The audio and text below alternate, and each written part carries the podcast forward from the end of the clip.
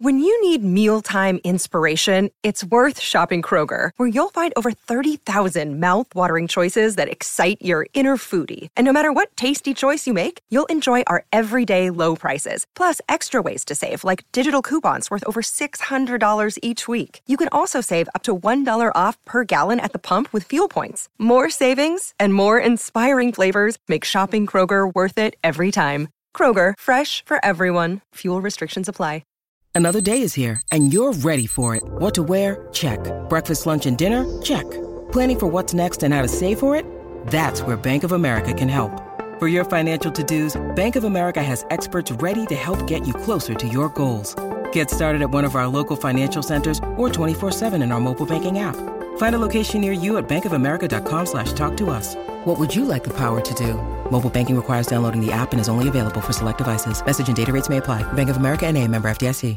Mary redeemed a $50,000 cash prize playing Chumba Casino this year. I was only playing for fun, so winning this was a dream come true. Chumba Casino is America's number one social casino experience. It's serious fun. With over 80 casino style games to choose from, you too could win life changing amounts of cash. Be like Mary. Log on to chumbacasino.com and give them a whirl. That's chumbacasino.com. No purchase necessary, void or prohibited by law. 18 plus. Terms and conditions apply. See website for details. The voice in the preceding commercial was not the actual voice of a winner.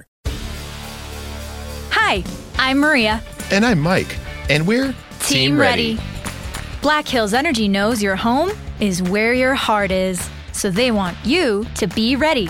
It's all about keeping you safe, prepared, and making your home as energy efficient as possible. Everything from how to weatherize your home to how to stay safe during extreme weather. Be ready for anything. Go to blackhillsenergy.com slash team ready. Get enhanced security for your Wi Fi network with Xfinity XFi. If it's connected, it's protected. That's simple, easy, awesome. Go online, call 1 800 Xfinity, or visit today. Restrictions apply.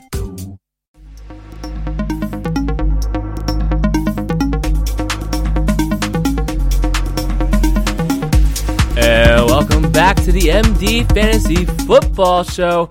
As always, I'm your host, Dan Mater, bringing you the Week 14 full preview today. Remember, no part one and part two for this particular week because I am not going to be available tomorrow, unfortunately. And because the MD Fantasy Football Show is a one man production, yours truly, I can't just tap somebody in the cover for me on Friday. So this, instead of being a part one and a part two where you get the updated information, updated injury information through the podcast on Friday, this will be the full preview for today. We're going over all of the games the Thursday night, the 1 o'clock, the 4 o'clock, the Sunday night, the Monday night games, all of the games today in week 14. Of course, I still have a start sit segment by the fans. I would never leave that out. So, very uh, definitely get some, some compelling questions that a lot of you, I think, are going to have, or at least get you some ideas on, on what directions you may want to go in the first round of the playoffs, because that is what's here for the fantasy playoffs. It is here in week 14, the very first round,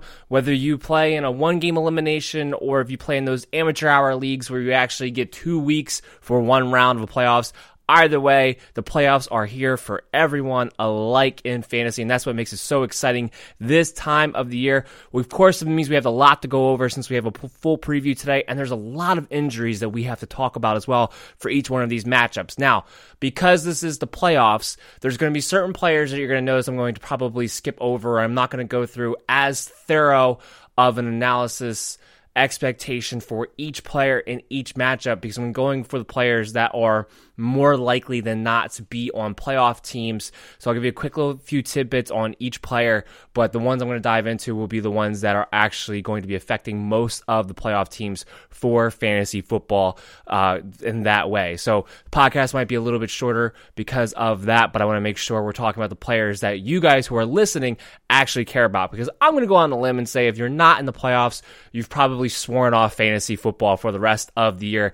I know I would because I would be beside myself with anger if I was not in the playoffs right now watching the NFL. So, without further ado, let's go ahead and jump right into the Thursday night matchup for tonight. Tonight's game is one of those typical Thursday night games where if it wasn't for fantasy football, who cares? The Tennessee Titans and the Jacksonville Jaguars, it's not going to be a spectacle by any sense of the means, but look, we have a football game tonight. There are some fantasy players involved. Not many, but some. And of course, that's really the only reason to watch tonight's game because otherwise, this is probably going to be. It was nine to six the first time these two teams matched up. I would really be surprised if it wasn't something similar uh, to that final score here. Again, both teams who do not uh, score the ball unless they absolutely have to, and even then, a lot of times they cannot get things going uh, on either side of the ball. So let's start off with the Jaguars. The only player of note we're going to talk about here is Leonard Fournette. He comes back off the suspension. If you've managed to make the playoffs with Leonard Fournette on your team, you have done a fantastic job with your fantasy football team because Leonard Fournette in a lot of leagues either a first round or an early second round pick, and you've pretty much gone the entire season without having him, and then he gets suspended again a week. When you finally do get him and get him going, and he's performing at his RB1 rate, and then all of a sudden he gets himself suspended for the most pivotal pivotal regular season game in week 13, of course. So if you still manage to make the playoffs with Leonard Fournette on your team through all of that, I give you a round of applause because that is quite impressive on your part. And he's the only player of note to talk about on the Jacksonville Jaguars side of the ball. So, look, it's the Tennessee Titans. It's in Tennessee. They're not the easiest run defense in the world, but they are not as dominant as they were in the beginning of the season. So, and plus it's Leonard Fournette. He is a superstar. So if you're in there, you're playing him as your RB1 or a very high end RB2, depending on where you took him in your draft and who else you would take it in that spot. But I expect Leonard Fournette to get the ball quite a bit in this game. I expect him to have a good opportunity to score. Uh, whether he gets 100 yards or not, I think is up for debate, and I would temper expectations. But I think 80 yards and a touchdown with some receiving work uh, with Cody Kessler under center, because I don't think it's going to be all TJ Yeldon coming in. He might come in on like third down longs automatically, but I don't think he's going to come in on every single passing down. Leonard Fournette will get some dump offs his way, so he should be. I think he will get 100 yards from scrimmage. I just don't know if he gets 100 yards rushing in this particular game, uh, and I do think he has a good chance to score as well. That's all you need to talk about with the Jacksonville Jaguars. If you're in the playoffs, you're not trusting any of the wide receivers. Of course, you're not playing Cody Kessler. Uh, if you want to talk about the defense, fine. Te- it's a good matchup in the sense of Tennessee's offense is not great. It's been playing better as of late. They've been a little bit more aggressive, but the Jaguars defense has woken up the past couple of weeks and they've been playing closer to up to snuff. And they also usually play better when they have Leonard Fournette running the football and they're able to control the clock. So the Jaguars, I think, have at least a decent floor because I don't think the Titans are going to score a lot in this game.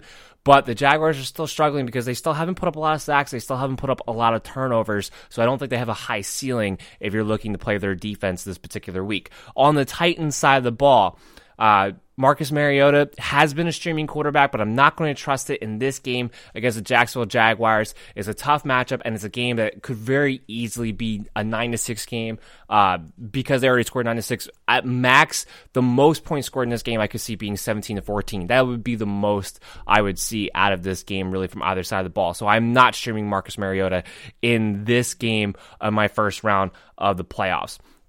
Dion Lewis, Derrick Henry. Look, Derrick Henry's out carried Dion Lewis, but it still hasn't been a ton of work at the end of the day. It was 12 targets last week. It was only eight. Uh, I'm sorry, 12 carries. Last week was only eight carries. Uh, so while he's been outworking Dion Lewis last couple of weeks on the run game, uh, it still hasn't been for a ton of volume, and he's still very much a touchdown dependent flex player. Uh, with Dion Lewis, he has a little bit more value in the PPR leagues, but he has not been getting worked in nearly as much either. Now, this is a game where I suspect that the running backs will be at least more involved from a volume standpoint. What they're able to do with that in a tough matchup will be the question here. I, at the end of the day, would think that if I'm in the playoffs, I have better options than Dion Lewis or Derrick Henry to plug in my flex position because that's what we're talking about. We're not talking about RB2, we're talking about a, a low end flex play here. Uh, but if you need, if you're in a position where you have to play one of these two, whatever the case may be, the expectation would be that Dion Lewis could be a decent floor flex play in a PPR league only, and Derrick Henry is a touchdown dependent player in a game in which I don't know for sure if he actually gets the opportunity to get that goal line touchdown like he has for the past few weeks. I also don't love Corey Davis in this game. Uh, He's been a guy who's been a little bit on the rise. He's been getting a little bit uh, more air yardage as of late, getting more target in the red zone. He's still a wide receiver three, and in this game, I think he's a touchdown dependent wide receiver three. I don't think the volume's going to be there, uh, and I don't think the efficiency will be there. I think at most you're talking six to seven targets in this game at most. I think it's more likely it'll be closer between four and five. So with those numbers in mind for what the scenario may play out for this game in particular, uh, I don't like those odds for Corey Davis to find his way to the end zone. So if you can, I would bench Corey Davis this this particular week. Uh, Titans defense is another defense a lot of people are going to be talking about. Kind of similar to the situation with the Jaguars defense. They have a high floor in the sense of the Jaguars are just they're they're not going to put up a ton of points in this game, but the Titans are one of the worst teams in the league when it comes to generating turnovers, and they don't get a ton of sacks. They have to blitz in order to get pressure.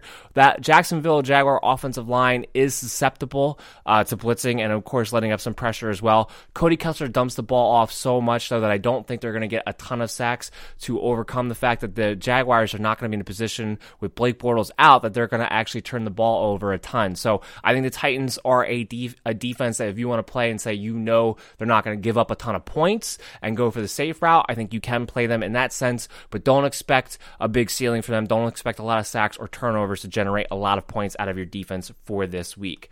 In our next matchup here, we have the Jets and we have the Buffalo Bills. The leading news of this game, of, of course, is that the Bills cut Kelvin Benjamin earlier on the week. He's actually taking a visit right now to, or took a visit earlier today to Kansas City Chiefs, which I thought was kind of interesting. I just thought it was really interesting. They didn't wait till the end of the year to cut him. They went ahead and they just cut him outright right now. Look, they hadn't been utilizing him, and Zay Jones has actually been the receiver that Josh Allen has preferred to go to over the past couple of weeks. Now, he's not fantasy relevant. I'm not trusting Zay Jones. And on that note, I'm also also not trusting Josh Allen. I know a lot of people have been talking of Josh Allen as a possible streaming quarterback, sleeper type of guy. Yeah, if you're playing in tournament leagues right now and you want to take a shot on Josh Allen against the Jets in a, in a tournament contrarian play, that I'm okay for. That go for it. But if you're sitting here in a redraft leagues and you're in the playoffs right now, you cannot sit there and look me in the eye. You are going to be comfortable streaming Josh Allen as your quarterback in the playoffs.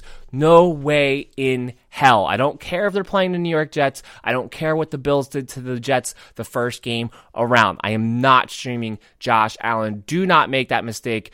Do not sell your soul for a player who's not that good in the air and completely and utterly dependent on his rushing ability to be able to get you the fantasy points that you are looking for. The only question you have is whether or not you are going to play LeSean McCoy. Now, look, his value hasn't changed all year long. He's been a volume based flex play. Say it with me a volume based flex play. It should be burned into your brains at this point because that's all my analysis is on him because that's all he is. You know he's going to get a ton of touches. If he gets the opportunity, he may be able to do something with those touches, therefore making him a starting lineup player, but not somebody who I'm ever going to expect big things from and quite frankly am never going to feel comfortable with. Even in a matchup against the Jets, even though this was the game in which LeSean McCoy actually was able to get two touchdowns and go for over 100 yards for the only time this season. I get all that. Chris Ivory was out in that game. I think that helped a lot because it made sure that LeSean McCoy was getting touches within the red zone. You know Chris Ivory wasn't going to come in and take those away from him as well. So I do think that played a role in that particular week. That is not going to be the case this week. Chris Ivory is in. They've even been working in Marcus Murphy a little bit more the past couple of weeks as well. So if you have to play Sean McCoy, and I don't think he has more value in a standard league or a PPR league, he's he's a volume based flex play regardless of what format you are in. I think he has a decent floor against the New York Jets in this particular matchup. I think he's, I think in a PPR league, I think he's good for three catches in this game. Remember, Josh Allen doesn't go to him a ton, but I do think he could be good for three catches in this game. The Jets do let up some passes outside to the back, uh, and I do think he would be good for at least 80 yards in this game. I think the question is going to be if he, to get you that ceiling, is he going to have a chance to score? I think he has a chance to score in this game more so than any other of his games but I'm still not going to feel incredibly comfortable about it. So you're playing him as a volume based, safe floor flex play. You know he won't dud you. That much is for certain. But what his floor, and what his ceiling is, is going to be completely dependent on whether he gets the opportunity to score or not. And I, I would really say it's less than a 50% chance that LeSean McCoy will get the opportunity to score in this game because Chris Ivory's in there unless he's able to break one. So that would be my take on LeSean McCoy for this particular matchup. On the New York Jets side of the ball, Sam Darnold is going to get the start this week. He is back. Uh, Isaiah Crowell, though, hurt his toe. We've been hearing some reports about that over the past couple of days. It looks like as of now on Thursday, he's going to be a game time decision on Sunday. So really not boding well for Isaiah Crowell, who's already a very low end flex play at best anyway. Uh, and just to keep you updated on the injuries, Robby Anderson went from uh, full practice yesterday to a limited participant in practice today, but it is expected to only be that it is. Uh, managing his reps at practice more so than is that he had a setback in any kind of capacity. You're not trusting anybody in the Jets passing attack at all. In fact, I wouldn't trust anybody on the Jets whatsoever for fantasy for this week in the playoffs, including their defense. Pretty much the pretty much one of the teams are completely and utterly fantasy irrelevant at this point in the season. Our next game here, we got the Carolina Panthers and we have the Cleveland Browns. Carolina Panthers have have something they got to think about. Look, Cam Newton, I know he's trying to pass off his shoulder as being fine. Uh, if you watch that hail mary pass at the end of the game, they wound up getting a redo because of an uh, because of a penalty. But if you watch that hail mary pass, I think that showed you all you need to know from what you're seeing in the previous parts of that game, which was there's something off about his shoulder. It's not that he's just gotten older, and I think that's on one of the announcers when you're watching the game, we're trying to talk about like, oh well, he's you know he's not as young as he used to be. He's a little bit older now. He doesn't quite have the same zip. That was a lollipop rainbow throw that went absolutely nowhere. A jackpot throw that couldn't even reach uh, I think past the 10 or the 10 or the 15. It got nowhere near the goal line. His shoulder looked, his, his throwing motion looked off the entire game. I think that's partly the reason why he hasn't been that efficient in, in throwing the football over the past couple of weeks, especially in that game last week. I just didn't look right to me. And the shoulder being sore and them coming out, and this is the first time they've talked about that shoulder being sore in a while after a game. I do think it is bothering him more than they are letting on. Now, he has practiced in limited capacity the past two days, but he did not throw the football in the part of practice that is open to the media this morning. So something just to keep your eye on. Now he's going to play, but he may not be up to snuff when it comes to throwing the football. So I would not expect him to have great numbers against Cleveland that otherwise would be a pretty good matchup for throwing the football. Now, of course, with Cam, most of his value is based on his running game, and that will very much still be a part of his game and something you will be able to expect against Cleveland, which is why I think he has one of the higher floors of fantasy quarterbacks out there. And because he still has Christian McCaffrey, he can dump the ball off to. Yes, Greg Olsen's on the IR now, he's gone, but they've gone through without Greg Olsen before. Devin Funchess comes back just in the nick of time. Uh, didn't have any setbacks last week, so he's able to come back. He'll have him to target too. He's been targeting Curtis Samuel and DJ Moore and more, and of course, he still has Christian McCaffrey as a safety blanket. So he doesn't have to do a lot to get some numbers passing the game while his rushing attack. He's still QB one with a very high floor, but I would limit your expectations as to what you think he's going to be able to get you through the air, therefore limiting his ceiling just a bit for fantasy this particular week. Of course, Christian McCaffrey is an RB one and any type of format. He's been on a tear as of late, and this is another great matchup against the Cleveland Browns here. Devin Funchess, DJ Moore, Curtis Samuel. What do you do with these guys? Look, they're all wide receiver threes. DJ Moore, Curtis Samuel have a much higher ceiling than Devin Funchess, but we've also seen now that was the first game back for Funchess, so I think he was still trying to get his legs under him. Uh, but we've seen what happens when Greg Olsen goes out. It gets, becomes a lot of targets McCaffrey, becomes a lot of targets to Funchess. Funchess becomes the number one red zone threat uh, receiver that Cam is going to look to throw to as well. So I think he has more of an opportunity to score a touchdown. DJ Moore, Curtis Samuel are going to have more of opportunities to get more yardage, to get more big plays. Which one of those two it's going to be is really the question. I think you could flip a coin, and that coin would be right just as much as your guess would be 50 50. It's going to go back and forth. It's going to very rarely are both of those guys going to go off and have big, big plays. It's usually going to be one or the other. Curtis Samuel's been the hot hand as of now, so I would tend to lean his way if you're looking for a big play wide receiver three this particular week. But I wouldn't trust either one of them. I wouldn't trust Devin Funchess. If I could put all the Carolina receivers on the bench and just play Christian McCaffrey and Cam Newton, that is what I would do at the end of the day. But if you have to play one, if you have to play one, I would lean towards Devin Funchess because I believe he'll get the added target volume of Greg Olsen out, especially when it comes into the red zone. But I wouldn't feel great about it, and I just wouldn't trust which one out of DJ Moore and Curtis Samuel are going to be the ones to have the big play for the Panthers passing attack. On the Brown side of the ball, Nick Chubb has been an RB1.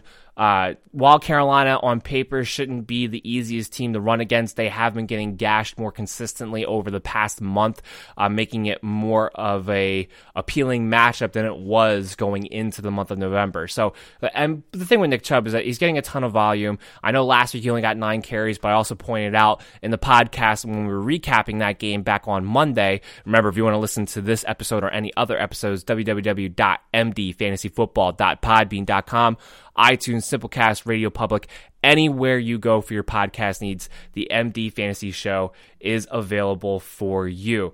Uh, we talked about that on Monday, how uh, Chubb had didn't have less than 18 carries since Carlos Hyde has gotten traded before last week. So expect him to get his added volume back and going again. He still scored a touchdown in this game. He is a touchdown monster. He's a go-to guy when they get inside the 10 yard line. They want to give Chubb the ball, whether it's and it doesn't even necessarily need to be rushing. Can be receiving as well.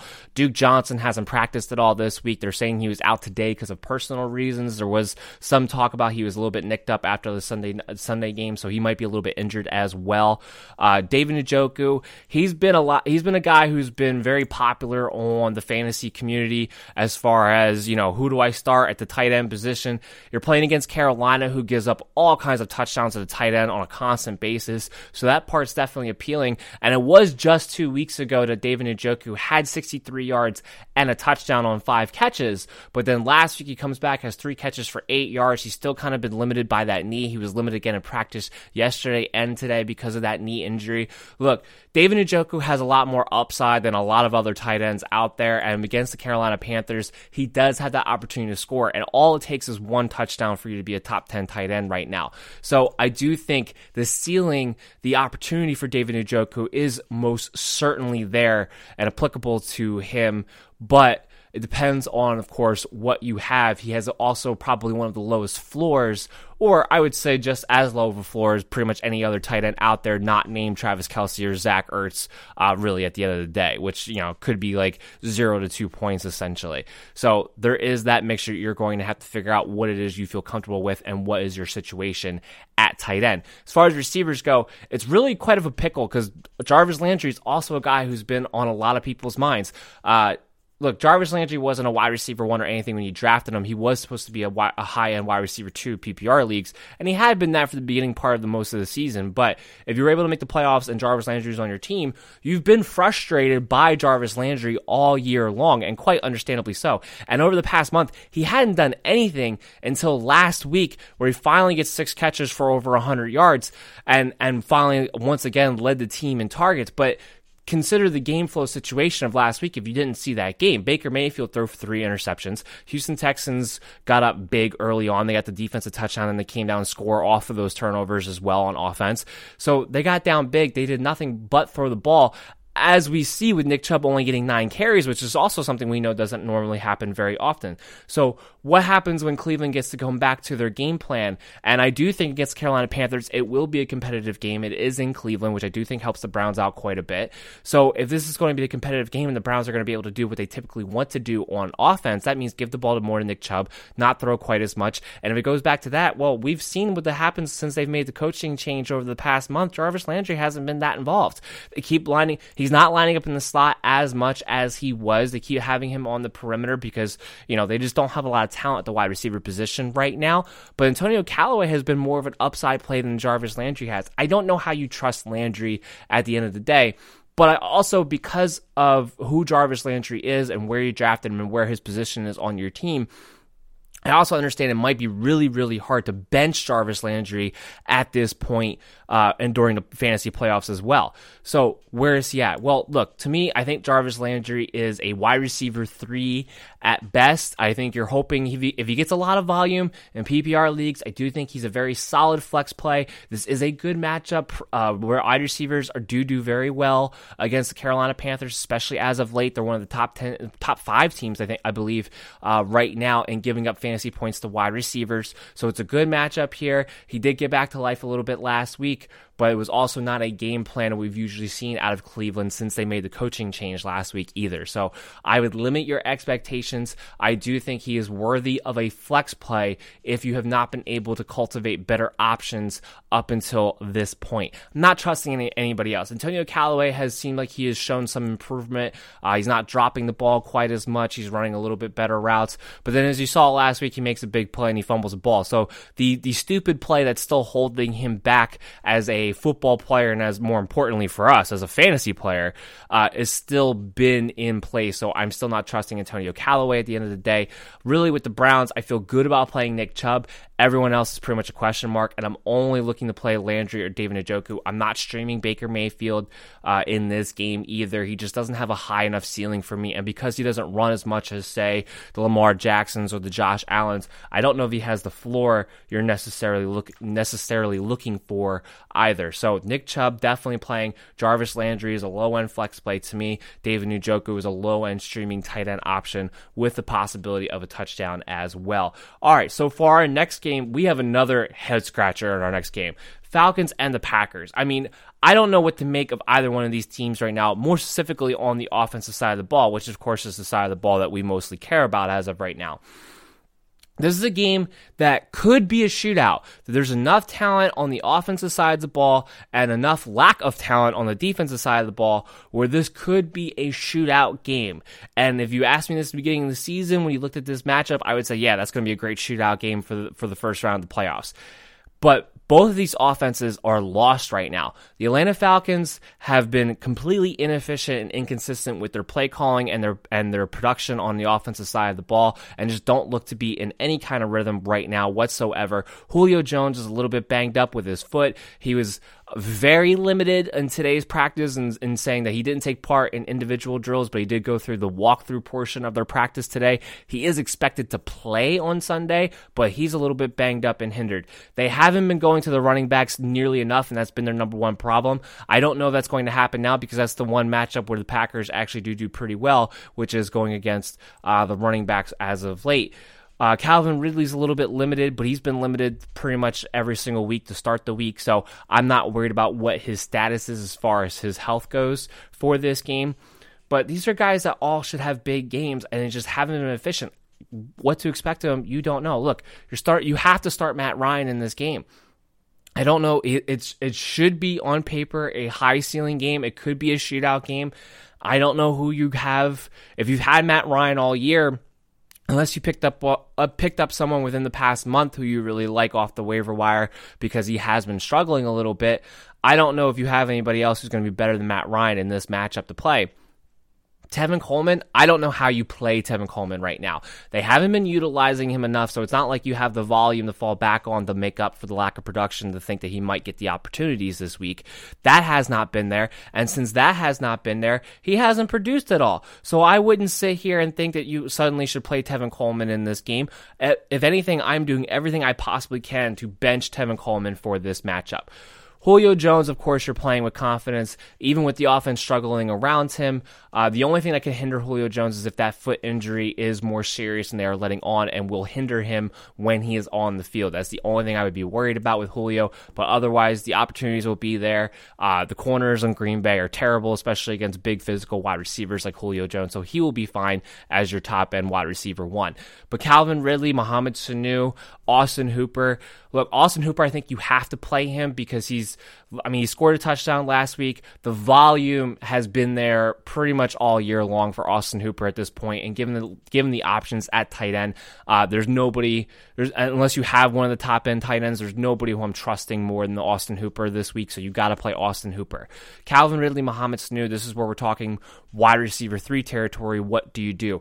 I'm benching Mohamed Sanu. First of all, to me, Sanu only has value in a PPR league because if somebody's going to score, it's more likely going to be Julio Jones and Calvin Ridley. Not saying Mohamed Sanu can't score, but it's not, the odds are not in your favor for that to be the case. So Mohamed Sanu, I'm keeping on the bench. Calvin Ridley, I would play in this matchup if I need to hit a home run out of my flex position.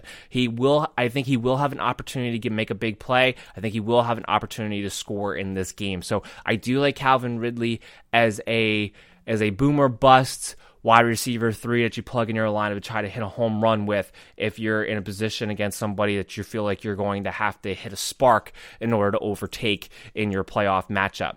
So that would be it for the Atlanta Falcons. But I don't feel great about anything because the Falcons haven't been that great. Uh, haven't been that efficient on that side of the ball. And the same thing goes for the Green Bay Packers. They just fired Mike McCarthy, but then fall a step short when they promote Joe Philbin to be the head coach. It changes absolutely nothing. And if I hear one more stupid ass expert say, oh, well, he had his best season when Joe Philbin was the offensive coordinator, it's the same fucking offense that has been the problem for the Green Bay Packers up until this point to begin with. It's the same offense that got Mike McCarthy fired, the same offense has been pissing off Aaron Rodgers, the same offense that has apparently limited Aaron Rodgers from even being able to call audibles and change the play at the line of scrimmage, even though he's Aaron goddamn Rodgers. It makes no sense. I talked about it in the recap on Monday.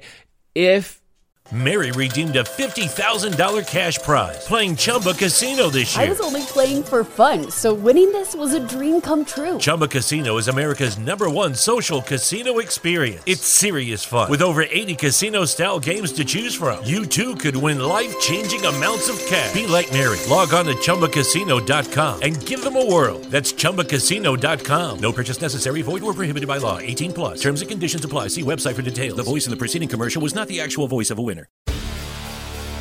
Hi, I'm Maria. And I'm Mike. And we're Team, ready. Black Hills Energy knows your home is where your heart is, so they want you to be ready. It's all about keeping you safe, prepared, and making your home as energy efficient as possible. Everything from how to weatherize your home to how to stay safe during extreme weather. Be ready for anything. Go to blackhillsenergy.com slash team ready. If something is going to change, if if anything positive is going to come out of Mike McCarthy being fired, the only thing Joe Philbin can do to change anything, because if he's calling the plays, or if he, and if he's strict on what it is that he's calling, and he's not letting Aaron, he's doing the same thing Mark McCarthy is, he's not letting Aaron Rodgers really be able to change plays at the line of scrimmage or do anything like that, and making him forced to be to be running the play that is called, and doesn't give him any leeway, doesn't give him any autonomy over the offense. It's going to be the same exact offense because it comes from the same exact tree. They have the same exact playbook. They have the same exact concepts. It's why Joe Philbin got run the hell out of Miami in the goddamn first place. The only thing he can do to change anything on the Green Bay Packers and change anything for Aaron Rodgers' value as far as a fantasy football player or everybody else in the Green Bay Packers for that matter is if he looks at Aaron Rodgers and says, you go ahead and have autonomy over the offense. We're going to run what you like, the concepts that you want to do, and give you all the freedom in the world to change play at the line of scrimmage how you see fit. That is the only way this changes. And as of now, I've been looking for reports of the Green Bay Packers of how they're going to play it this week. And so far, I have not seen that be the case in the beat writing reporting that that has a chance to happen. And if that does not happen this week, then I think the Green Bay Packers offense will continue to be lethargic and disappointing. And that's what scares me. But if it does flip the other way and we just haven't heard about it yet, and we find out on Friday or Sunday morning that they are in fact planning on giving Aaron Rodgers more influence over the offense in this game against the Atlanta Falcons, then all of a sudden I think Aaron Rodgers could have a great game because you're playing the Falcons defense, which is terrible at home in Green Bay, in a game that could be a shootout if the Falcons get their act together on the other side of the ball as well. So Aaron Rodgers, I think he has he's he's one of the most maddening players because you you know who Aaron Rodgers is, you know the talent that he is. He should be a quarterback one, but I think he's so far wide on the spectrum as far as what is he going to be a floor play? Is he going to be a ceiling play? Does he have a floor? I think he's either a low floor or a high ceiling. I don't think there's any in between for Aaron Rodgers right now, and that can make you really uneasy when you're looking for a quarterback to start in fantasy football. Now, do you have better options? That all depends on whether you've been okay with the disappointing season out of Aaron Rodgers so far and haven't bothered to pick anybody else up or not. That's going to depend on your uh, your team makeup. But there's a lot of quarterbacks this week who have a lot of really good matchups who I would consider playing over Aaron Rodgers this week, unless I hear differently out of the Green Bay camp that he's going to have more autonomy over the offense. All right, so now that I got that out of the way, Aaron Jones, RB2, Davante Adams is your wide receiver one. I can't trust Marquez Valdes-Scantling, of course. They tried to get him a little bit more involved in the offense in general last week, but the targets are still not there. He's still not hitting the big play like he was earlier on when he was starting to make himself become a wide receiver three. And of course, you can't trust anything out of Randall Cobb either. Jimmy Graham surprisingly had a high volume number of catches last week. I think in PPR leagues, Jimmy Graham is a very decent tight end to be able to play this week, even with that bum thumb injury. Aaron Rodgers looked for him as a safety blanket more so in that game. It should be a good matchup here against the Falcons. I do think volume, if nothing else, will be there. Look, touchdowns haven't been there for Jimmy Graham all year, and that goes against all logic, of course, but uh, he's always a threat to score, and being with the tight end situation where he is right now, you'll take that volume he is able to provide you within this offense at that moment. Now, he didn't practice yesterday, but that's to be expected. He hasn't really practiced the first day of the week since he's had this thumb injury. Even before that, they were kind of managing his reps anyway. So I expect Jimmy Graham to practice a little bit more as we get closer here. Our next game, we have the Ravens and the Chiefs. We got the number one defense against the number one offense in this game.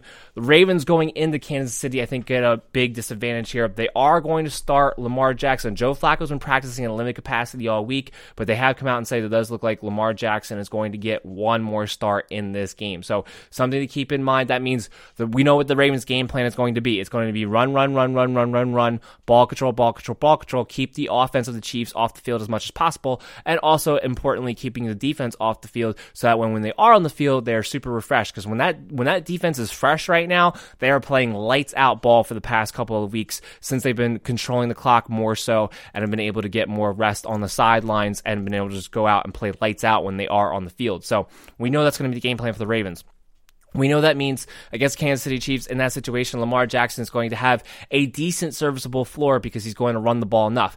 Now, after watching last week in a game in which he should have had the opportunity to be able to show that he could put up some points passing the ball, and it was quite disappointing, I don't think you can expect that to suddenly take place in another good matchup this week. I wouldn't expect that to be the case. So if you're playing Lamar Jackson, it's because you have you're fine with the floor that he's going to give you. You don't have any other better options for a higher ceiling, and that's why you're playing Lamar Jackson most of you are in the playoffs are not going to be playing Lamar Jackson as your starting quarterback. It does mean, though, that Gus Edwards here is going to be a high end RB2, and I think with the possibility to be an RB1 against the Kansas City Chiefs, who are a great matchup for running backs against them. He didn't aggravate that injury. He's actually been practicing in full so far all week, so he looks healthier than he was going into last week's game. I think he's an excellent candidate to get 100 yards and a touchdown in this week's matchup. Uh, John Brown, Michael Crabtree, Willie Snead, you're benching all of them. You were never playing a tight end on the Ravens anyway because all of them rotate way too much. As far as the Ravens defense goes, I would look for other options because while we know what the game plan is going to be, it's still in Kansas City. This is still Kansas City offense is really good. Uh, you might get a couple of turnovers, you might get a couple of sacks, but I am not going to go into my first round of playoffs feeling great about my prospects of what I'm going to get on my defense playing against the number one offense, even if my defense is number one. Now, I'm not dropping the Ravens defense, so don't get that twist, and hopefully you would be smart enough to know that anyway. But I would look for other defenses to stream. One of my favorite sleeper defenses for week 14 would be the Steelers defense playing Oakland because that pass rush has come back to life for the Pittsburgh Steelers. I do think they will be able to get quite a number of sacks and pressure on Derek Carr. And when he does that, he usually turns the ball over.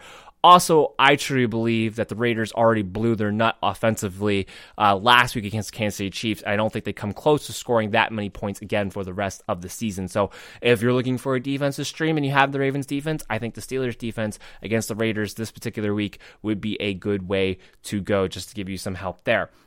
Mary redeemed a $50,000 cash prize playing Chumba Casino this year. I was only playing for fun, so winning this was a dream come true. Chumba Casino is America's number one social casino experience. It's serious fun. With over 80 casino style games to choose from, you too could win life changing amounts of cash. Be like Mary. Log on to chumbacasino.com and give them a whirl. That's chumbacasino.com. No purchase necessary, void or prohibited by law. 18 plus. Terms and conditions apply. See website for details. The voice in the preceding commercial was not the actual voice of a winner. Hi, I'm Maria. And I'm Mike. And we're Team, ready. Black Hills Energy knows your home is where your heart is, so they want you to be ready. It's all about keeping you safe, prepared, and making your home as energy efficient as possible. Everything from how to weatherize your home to how to stay safe during extreme weather. Be ready for anything. Go to blackhillsenergy.com slash team ready. On the Chiefs side of the ball, there's not too much to talk about outside of Spencer Ware, but Patrick Mahomes, of course, you're starting him. Of course, you're starting Tyreek Hill. Of course, you're starting Travis Kelce. Um, and I'm, I would try to not start Sammy Watkins now because he's been out for the past couple weeks. I'm sure you've cultivated more options since then to be able to choose from. Uh, the overplaying Sammy Watkins in this particular matchup against the Ravens. His first is he, he now first of all he is looking to practice. Uh, he's been practicing limited capacity. He is looking to come back this week. So I should have should have started off with that. But his first week possibly being back against the number one rated defense in a game in which he'll be playing on the outside receiver more so than not, which means he's going to see Jimmy Smith more so than Tyreek Hill will. Uh, I don't love the matchup there either. So I wouldn't play Sammy Watkins in your starting lineups. But if you have him and you're in the playoffs, I do like his prospects after this week if he is in fact healthy. We saw the last time he came back, he had no business being on the field. So hopefully he's gotten the rest he's needed to this point now. Uh, the big thing we got to talk about is Spencer Ware because this is a terrible matchup for Spencer Ware. I don't think he's the type. First of all, it's not a great matchup for any running back, but the running backs who can have a chance to do well against the Baltimore Ravens are more of your faster, explosive type running backs. The power backs typically do not do well against Baltimore because they have a bigger defensive front. They have guys who can tackle. The speedier, smaller guys are actually the ones that have a little bit more of a chance to get some production against the Baltimore Ravens. So I don't love Spencer Ware in this game. Having said that, because the Kansas City offense is as good as they are, because this is in Kansas City, he may not have to do a lot to get a touchdown. They may get within the five and hand him off the ball, and he may get a couple. He could have a goal, one or two goal line touchdowns. Quite frankly, with the way their offense can go, even in a tough matchup like this one.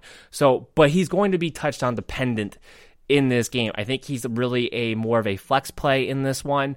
Uh, even if he gets the volume, it was kind of disappointing that he wasn't able to get more rushing yards last week, and that's what kind of gives me a lot of pause for what to expect out of him for this particular week. But I think he is nothing more than a touchdown dependent flex play for this matchup, unfortunately.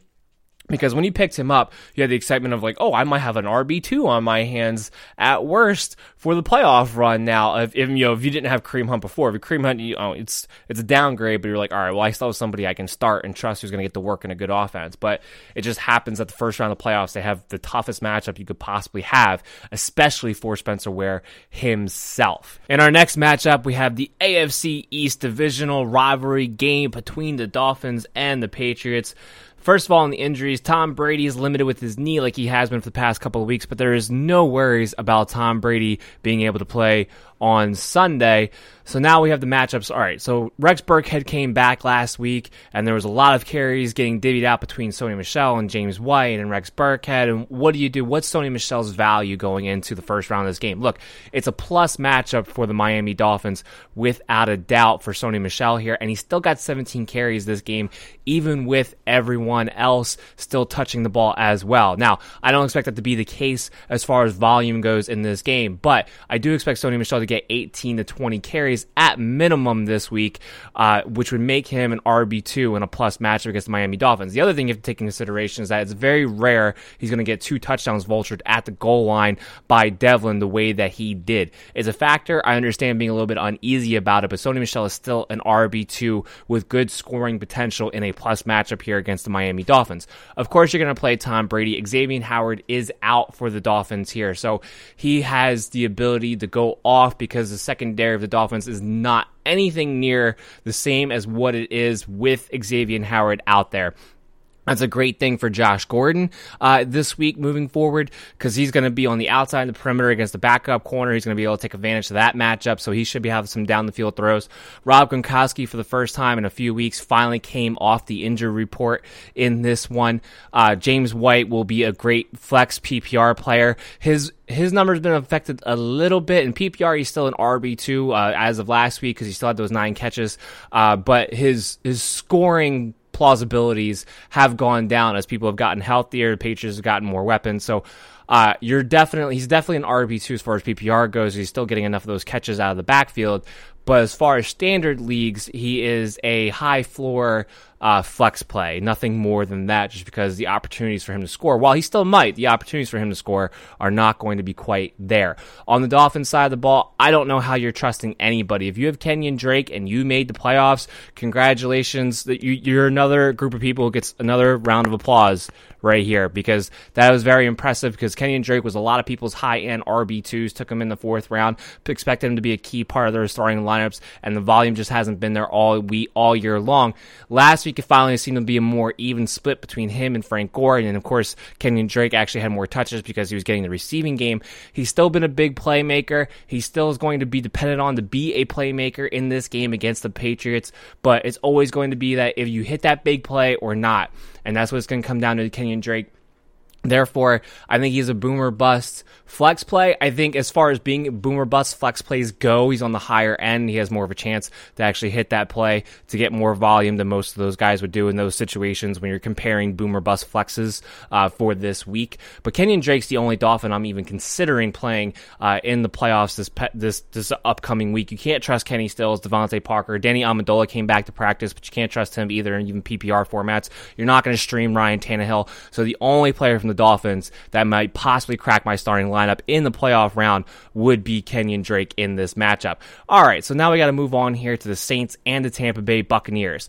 Michael Thomas came back to practice today. That's great news. Has that ankle injury, didn't practice yesterday. We weren't really sure how severe it was. Him not practicing yesterday wasn't really too much of a surprise. We weren't too uh, concerned about it at the end of the day, but you still wanted to see it was going to come back on Thursday and would he be limited or not. He came back in a full participant at practice today, so he should be fine and good to go come Sunday. Nothing to worry about there. And of course, with the Saints, you're starting your studs, and you can expect the world out of everyone against the Tampa Bay Buccaneers this particular week, even though it's on the road. It hasn't really been as big of a deal for the Saints this year being on the road as it has in years past, and you're going against one of the best matchups you could possibly ask for if you're the Saints. Brees, Kamara, Ingram, Michael Thomas all belong in your lineups. Outside of that, no, I'm not trusting Tre'Quan Smith. Your Brandon Marshall's still not quite activated yet. I'm not going to play Ben Watson as a streaming tight end. You just cannot trust these guys and what they are going to do, what their roles are going to be. It is not consistent enough. And quite frankly, even in Tre'Quan Smith's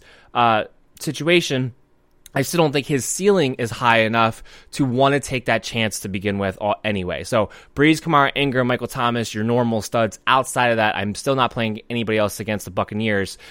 Uh, well, I'm not playing anybody else on the Saints, even though it's against the Buccaneers. On the Buccaneers side of the ball, Jameis Winston is going to be a quarterback one because you figure it's you have a win-win lose situation for Jameis Winston because there's three different outcomes in this game, right? First of all, in the game in general, either the Saints are going to blow out the Tampa Bay Buccaneers or it's going to be a shootout game. Either one bodes well for Jameis Winston. Why? Because if the Saints blow them out, then the second half he's going to throw the ball a ton. He'll have a ton of volume and at least get you a high floor, if nothing else, with that added volume. Or it turns into a blowout game, and then you know, sky's the limit as far as his ceiling goes for fantasy point purposes.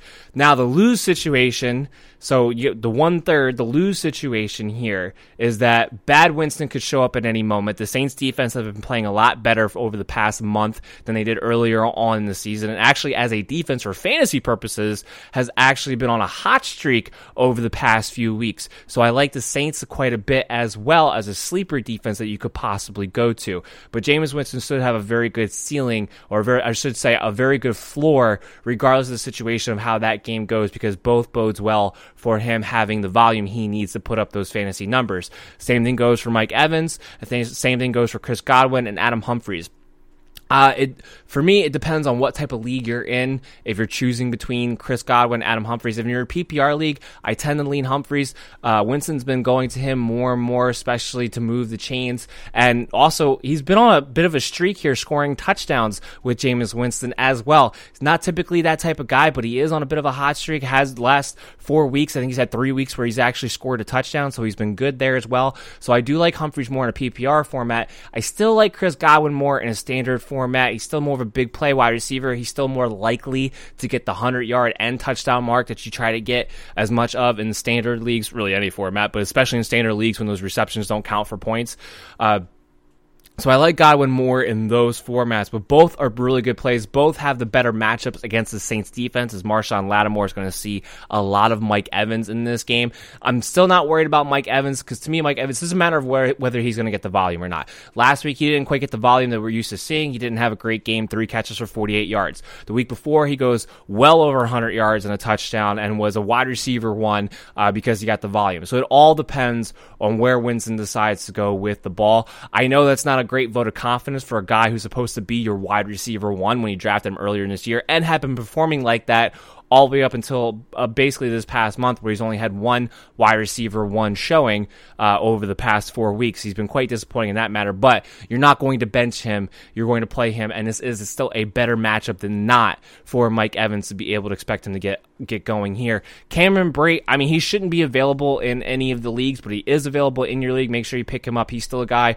who Winston does like to go to in the goal line situations. He has got about as good an opportunity as any tight end out there to be able to score a touchdown touchdown and get some decent looks as well. So Cameron Brate is another guy who I'm willing to play in my starting lineup. Quite a few players from the Tampa Bay Buccaneers who I'm willing to play my starting lineup in the playoffs for this week.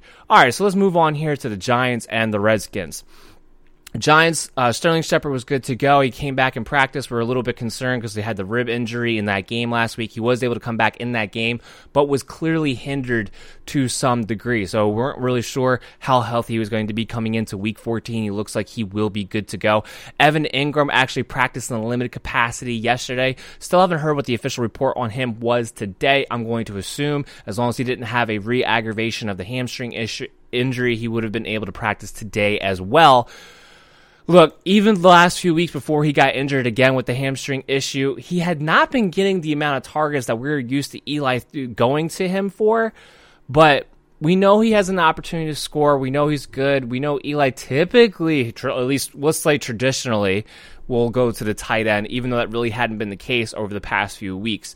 Uh, so I get that where the trend is. But if you're seeing a situation where Evan Engram was dropped because of his injury, he thought he was going to be out longer, whatever the case may be of why he was dropped and you're staring down the barrel at your tight end position, just lost Greg Olsen or whatever the case may be, he may be a guy who has about as good a chance to score as anybody, and that's about all you can go off of if you're looking for a tight end to stream as of this uh, as of this moment. Of course, you're playing Odell Beckham as normal. Of course, Saquon Barkley through the roof. Nothing really else to go over there anyway. For the Washington Redskins, Mark Sanchez is going to be the starting quarterback for the Washington Redskins. I think what's even worse than Mark Sanchez being the starting quarterback for the Washington Redskins is the fact that they went back and signed Josh Johnson to be the backup quarterback to Mark Sanchez. How many retreads can you fit into one roster in one year, Washington? How many? I just cannot believe that Mark Sanchez is going to be a starting quarterback this week in the NFL yet again. I did not think we would ever see the day. More like I hoped we would never see the day. Nothing can be worse than Nathan Peterman, though. I will say that. Obviously, you're not streaming Sanchez, but it's more importantly, what does it do for everybody else? More importantly, what does it do for Jordan Reed, who looked like, if nothing else, was getting the volume he needed to have the opportunity to be able to put up decent fantasy points finally uh, with Colt McCoy. It looked like that rapport had been had been building. It looked like he was finally getting more targets past the line of scrimmage than he was getting with Alex Smith. So now what happens? Well, I don't know. Mark Sanchez did have a history of wanting to go to the tight end when he was able to do so. Uh, I don't think he doesn't have great arm strength, and I don't think he's going to come out there with the mentality that he's going to sling it across the field. So I think more times than not, he's going to look to the middle of the field and short to throw the football rather than the perimeter. We saw Jordan Reed when he came in last week. Uh, Jordan Reed did tie for the team with five targets for the most. Uh, it was a three way tie. I think him and Crowder will be busy. It's a Giants team that is not impossible to throw on. Obviously, Landon Collins just went went on to the IRs. He had season-ending injury, uh, season-ending surgery, excuse me, going into uh, going into this week. So he's done for the rest of the year. That really helps open up the middle of that field uh, for Jordan Reed, especially in the red zone. More importantly, with Landon Collins out, so the opportunity could be there. The Redskins are not going to look to throw the ball. They're going to look to run the ball. Peterson wasn't at practice during the media portion during Thursday, but there is no concern that he's not going to be able to play this upcoming Sunday either. So something to keep in mind along with that as well. Uh, Reed's going to be a low, a, a, a top tight end two maybe low end tight end one if he winds up getting a surprising amount of volume, but it's going to be very hard to trust with Mark Sanchez under center. And then outside of Jordan Reed, I'm not trusting anybody else. I'm not going to trust Jamison Crowder to do anything in PPR leagues for me, which is the only format he would even. Lucky Land Casino asking people what's the weirdest place you've gotten lucky? Lucky? In line at the deli, I guess? Aha, in my dentist's office. More than once, actually. Do I have to say? Yes, you do. In the car before my kids' PTA meeting. Really? Yes. Excuse me, what's the weirdest place you've gotten lucky? I never win and tell. Well, there you have it. You can get lucky anywhere playing at LuckyLandSlots.com. Play for free right now. Are you feeling lucky? No purchase necessary. Void where prohibited by law. 18 plus. Terms and conditions apply. See website for details. And have potentially any value. You're not playing Josh Doctson. You're going to play Adrian Peterson. Chris Thompson might have some flex appeal as PPR, but because you haven't seen it in a while, it'd be hard for me to actually trust it going into the first round of playoffs to be predicting that while we haven't even seen it in a long time. He looked okay to me in that game against the Eagles. It was a rib injury, so it's not like he's being affected from his soft tissue issue. So you're not really too worried about re aggravation. It's just more can he take the hit and move on? That's always going to be more of the question. Adrian Peterson going to play, so I still like Peterson to be an RB two. It's a good matchup here against the Giants. You know, the number one thing the Redskins going to want to do, especially this week. It was been their it's been their plan their whole season, but especially this week, they're going to want to run the football every opportunity that they get. Uh, so Adrian Peterson should be an RB2 in this matchup that you can play uh, safely and probably the most safe Redskin to have in your fantasy football matchups for week 14. All right, this is the last of the one o'clock games, and then we'll get into our start seg- start sit segment here before we get into the four o'clock Sunday night and Monday night games. We have the Colts and the Texans in this one. All right, so Colts had a bunch of injuries, but nothing too concerning. Eric Ebron has been sick. He's also been listed with that back injury like he was last week. He hasn't practiced. It's been more to do with the illness than anything else. He's expected, of course, to get better, play on Sunday. T.Y. Hilton, shoulder injury, wasn't at practice either Wednesday or Thursday. A little more concerning that he was not able to practice today again. weren't really too concerned yesterday, but two days in a row is a little bit concerning for T.Y. Hilton, although at this time it is expected that he is going to play on Sunday.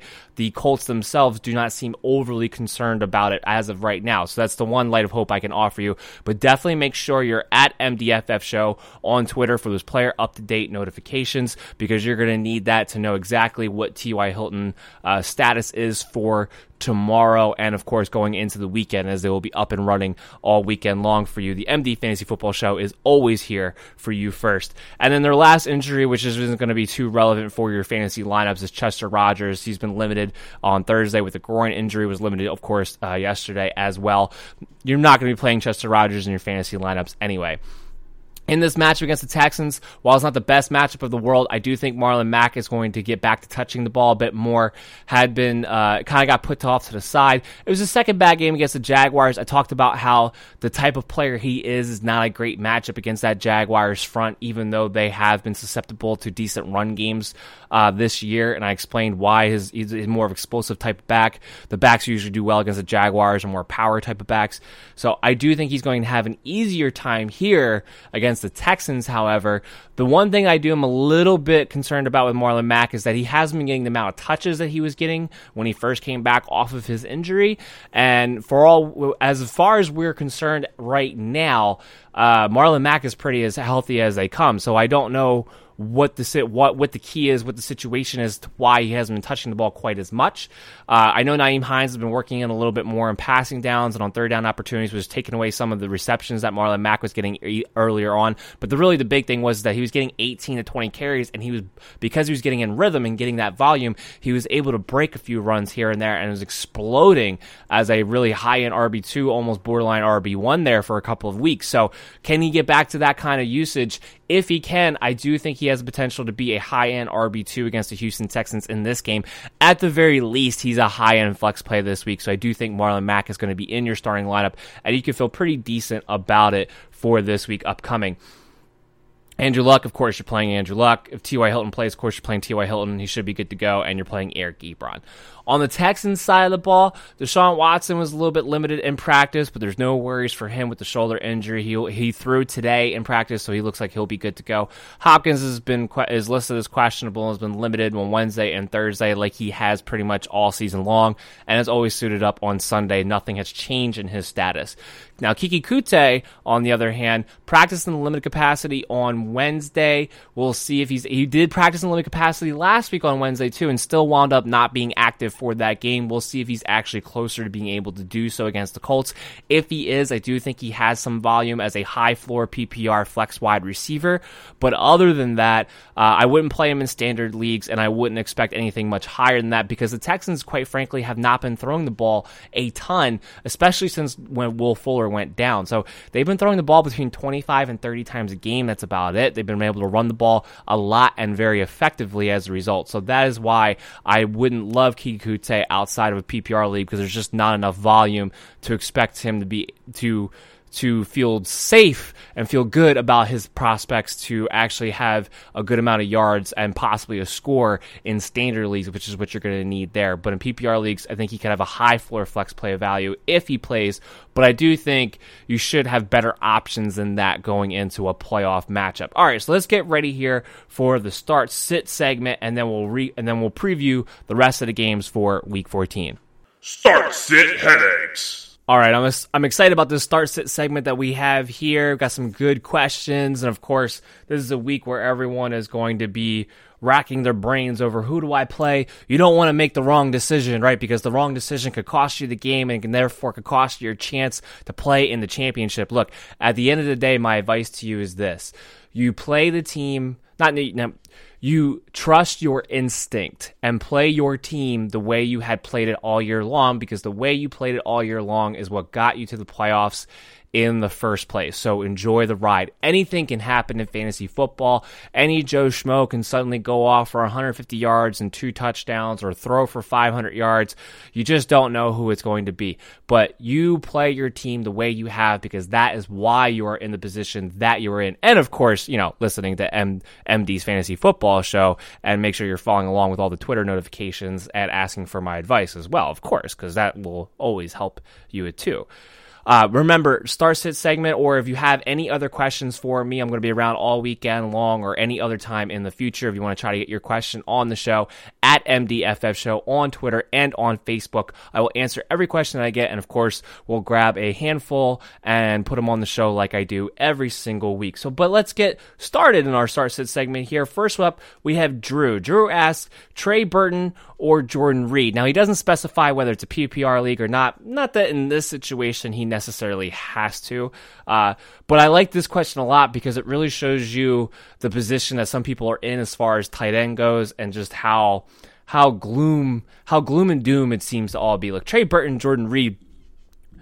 This this question fundamentally you are not going to feel good about whoever it is you do wind up choosing to start in your lineup. You're not going to feel good about it. Plain and simple. I mean, Jordan Reed hasn't been that great this year, even though he's actually played in every single game. And now you got Mark Sanchez throwing him the ball. Trey Burton has been a huge disappointment as to what his athletic skill set and what his his projected role in the offense was supposed to be going into August, and it has not come to fruition at any point in this season. He's just not as vital of a part in that offense as people ex- suspected he would be.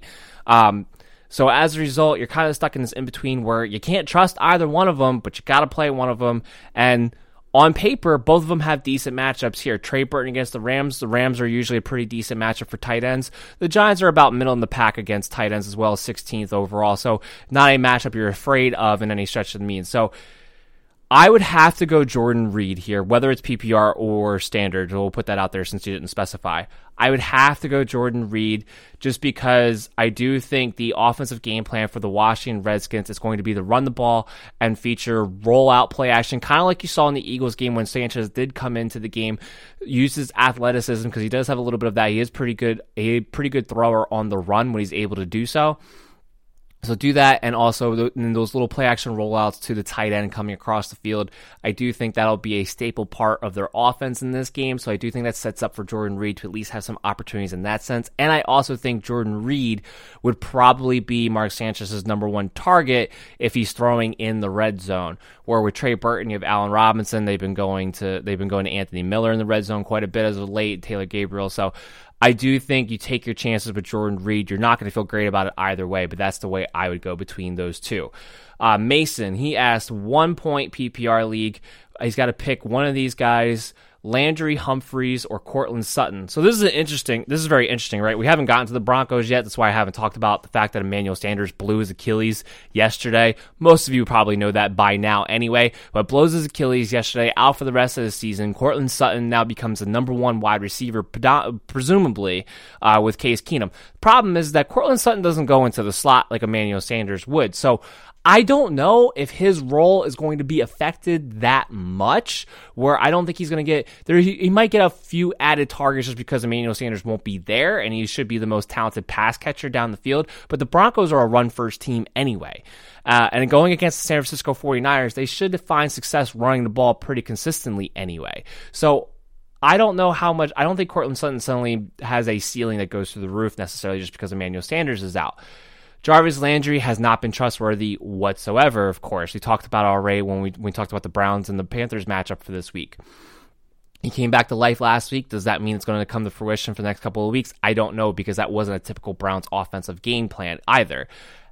I would go with Adam Humphries here. And that's probably going to be the last one that I think most people are going to tell you to go with in this situation.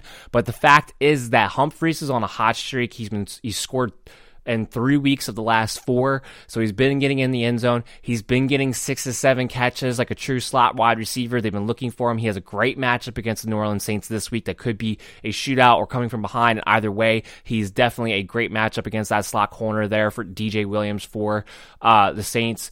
So I would actually go Adam Humphries. I think he has the higher floor, and I think his ceiling can match the ceiling of a Courtland Sutton or Jarvis Landry if they were to hit as well uh, in this particular matchup. So I would go Adam Humphries there, Mason. Uh, Keaton, he asks Cohen or Sony Michel PPR league in the flex. So since they're in the flex, I'm going to assume you have two running backs that you already feel pretty comfortable comfortable with in your starting lineup. If that's the case, why take the home run boomer bust chance on Tarik Cohen over what you know Sony Michel is going to be able to do for you at least? Look, I get it. Tarik Cohen blew up last week and has blown up pretty consistently actually over the past couple of weeks. He's been a big time playmaker. They're playing the Rams. The opportunity should be there. The, Rams might put up a bunch of points. Chicago might have to throw the ball a lot more. I get all of that. And I'm not saying Tarik Cohen doesn't have a good game here. There is a, a good possibility that he could have a good game, but he's not going to have the 12 catches for 164 yards that he had last week. And he doesn't get in the end zone unless he breaks a big play. So, the way you're looking at this, you're hoping that with Trubisky back, he still gets somewhere between six to eight catches and spells Jordan Howard here and there. I wouldn't expect a touchdown. Maybe uh, you. Uh, let's see. Did he? Yeah. So it is a PPR league. So that's six to eight catches could be what you need to make sure that Tarik Cohen gets a high floor. And I do think that would be a pretty good possibility against the Rams, especially with Aqib Talib back and Marcus Peters. I do think throwing on the outside and the perimeters against the Rams is actually going to be tough from here on out. And especially after last week, with Aqib Talib was on a snap count. I don't think that he's going to be on a snap count anymore uh, this week either. So I do think he's going to be good to go in that sense. So that's what I would look at here. So I would go. I now that I've talked about it, PPR league, I would go Tarik Cohen here. I was actually going to go Sony Michel when we first started this out, but I completely just changed my mind. I haven't answered him back yet, so it's not like I gave him bad advice already. But as I go through it, PPR league and the flex. Uh, because I do think he gets six catches in this game. See, the thing about Sony Michel is you need him to get in the end zone, and I do think he does get in the end zone against Miami, and I think he's got a very good opportunity to get 100 yards and a touchdown against Miami because of the matchup. Because we know even last week where a lot of people got a lot of carries, he still had 17. I still think he's got a good chance to get 18 to 20 carries in this game, which should get him 100 yards against that Dolphins run defense. Good opportunity for a touchdown here. So I do th- I do think he's going to have a good game as well. But Cohen's ceiling could be through the roof, and because it's a PPR league, and because of the situation, the matchup they are in, I think he actually will have a decent floor to go along with it for this particular week, more so than he normally does. Uh, so I would actually go Tarik Cohen here in the flex.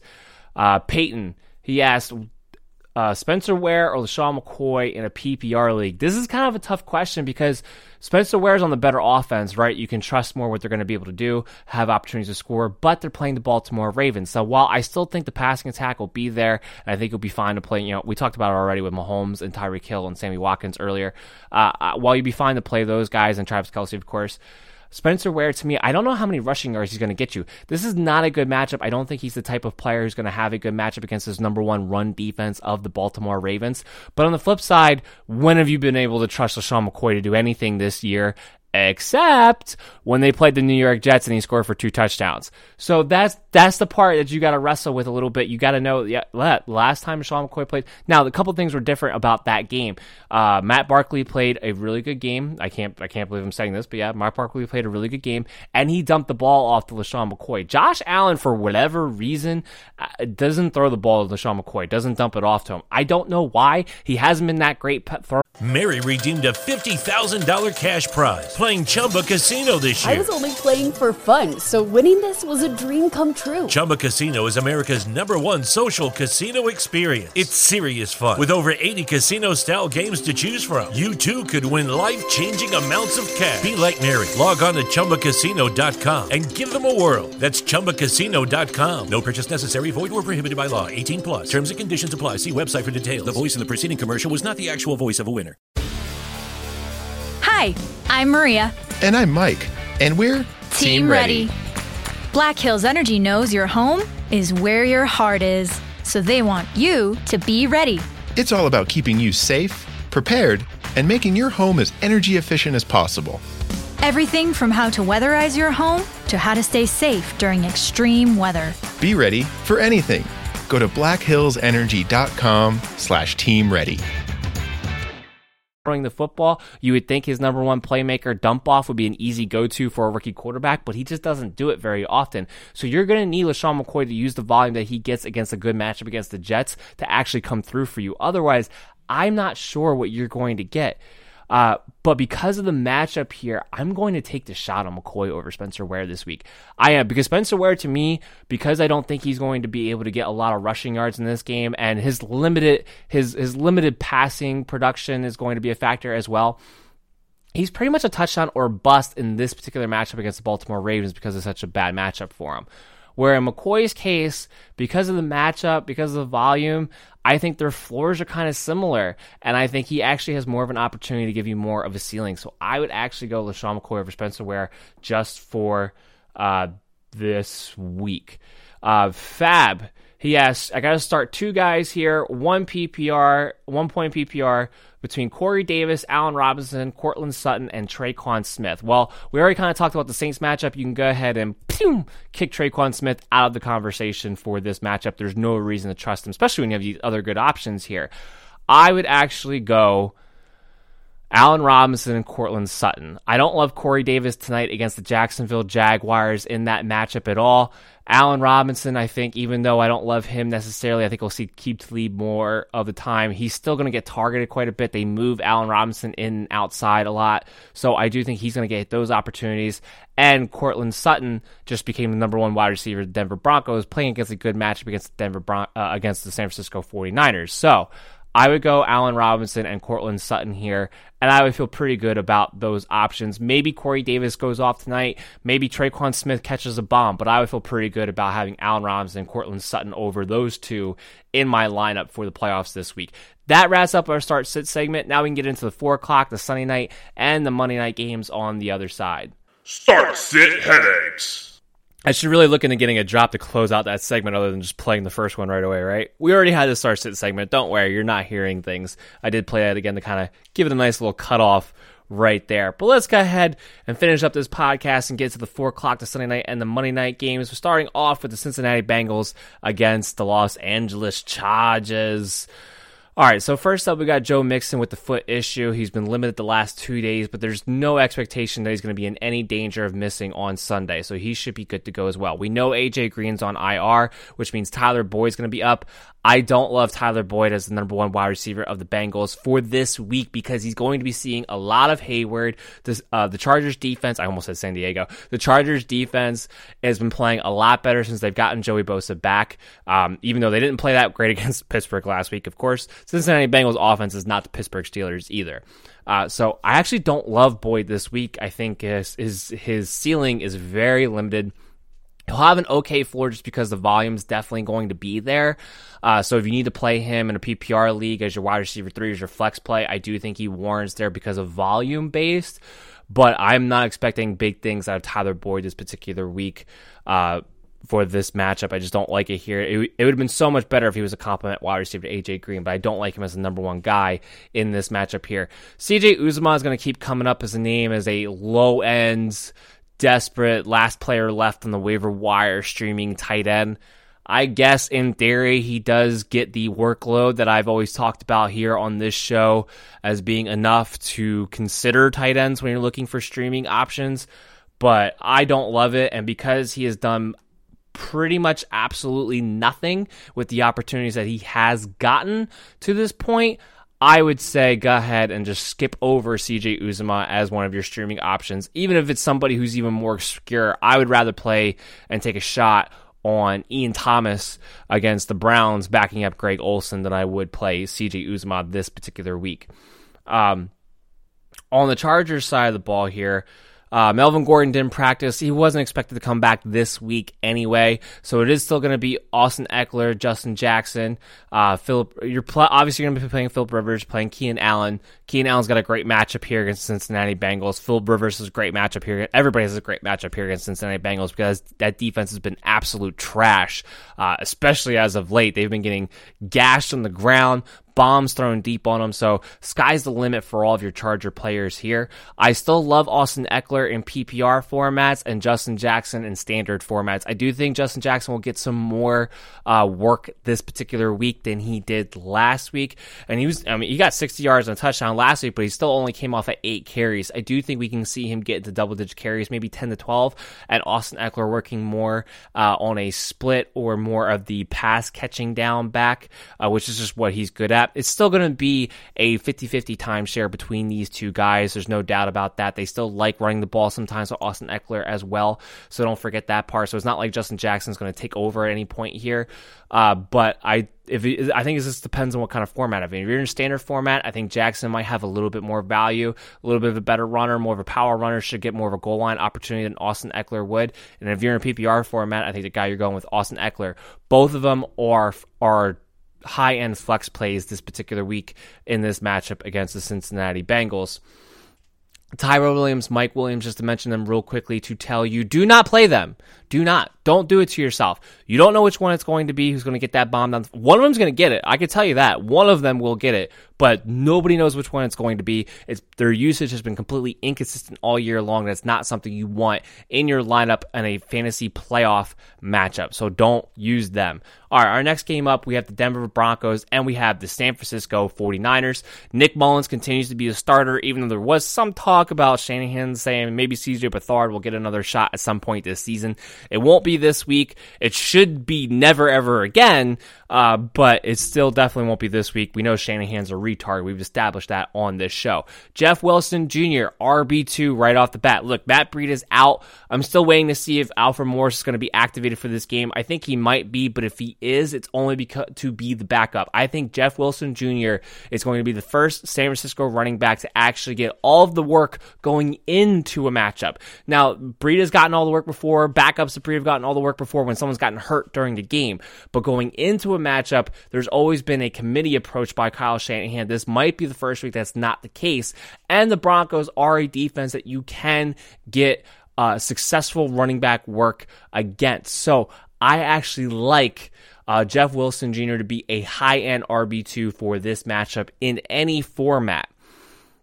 I, I liked his talent, what I saw out of him last week. He looks like a, a powerful runner. He can catch the ball. Uh, he's got a decent enough little skill set there. The one thing Shanahan does, and he gets it from his dad, they can always find running backs in the rough. That just seems to be their MO every single time. But I do like Jeff Wilson Jr. in this matchup to be a high end RB2 for sure. Uh, Marquise Goodwin is going to be back this week. He practices in full. Whatever the personal matter was has been taken care of at this point.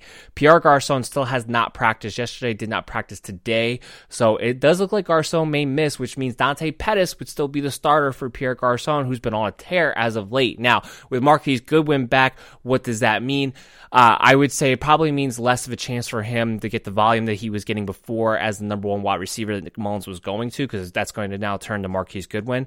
The Broncos are a team that you could throw on a little bit more than you would have before, uh, just based on the fact that Chris Harris broke his fibula last week, so he's not playing anymore.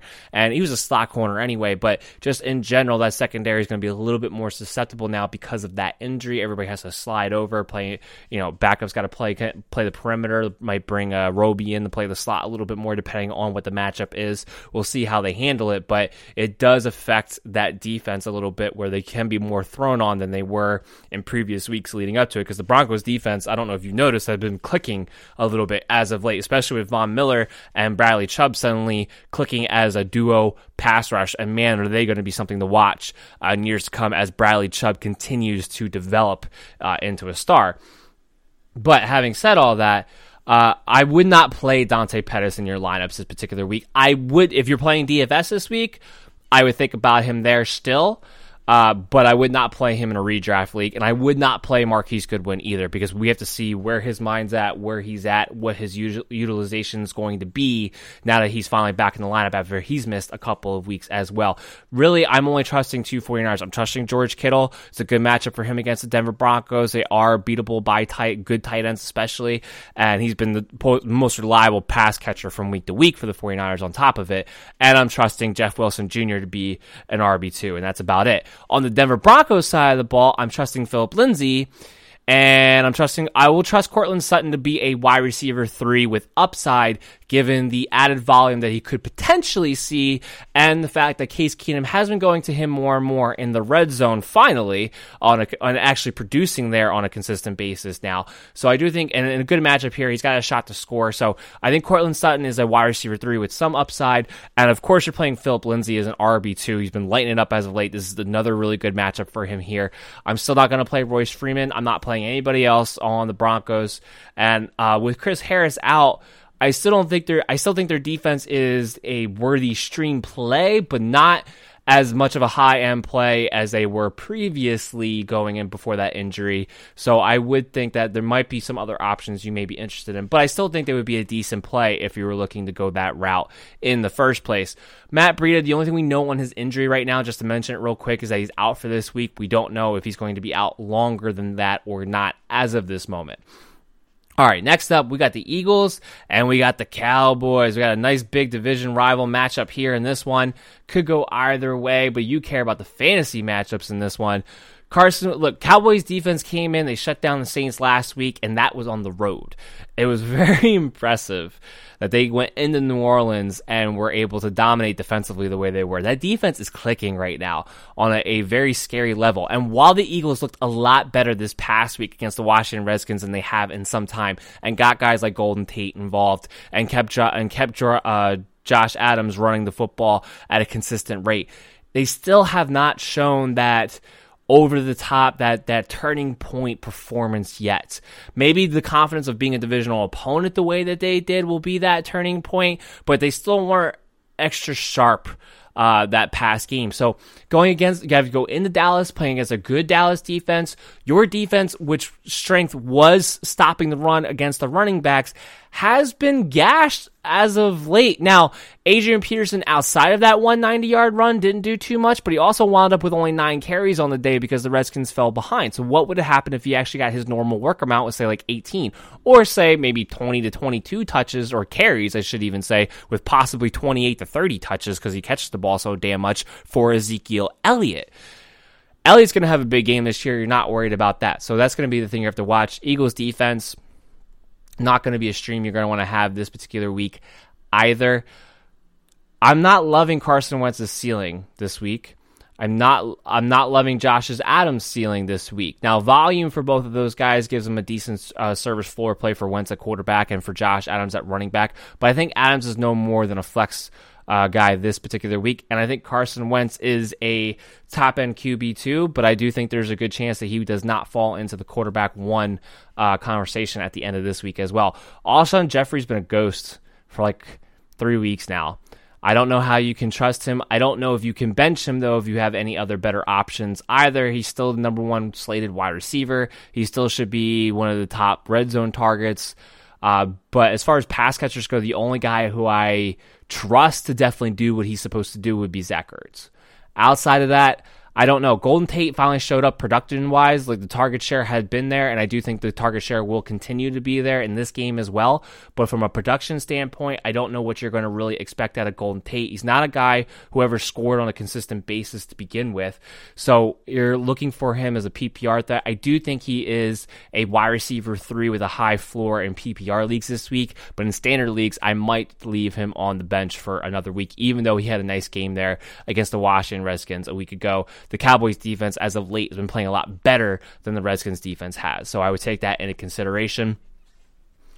Uh, and and just just to, just to put a pin on uh, Alshon Jeffery, if you don't have better options, I understand, but I would look to see if there's a better ceiling player out there in a playoff matchup because I do not trust his ceiling in this game, and quite frankly, I think he has a very low floor as well. For the Dallas Cowboys side, of course, you're playing Elliott. We talked about that. And of course, you're playing Amari Cooper. This is a great matchup for him. The Eagles are still playing their JV squad at their secondary position because they got nobody left back there to play corners.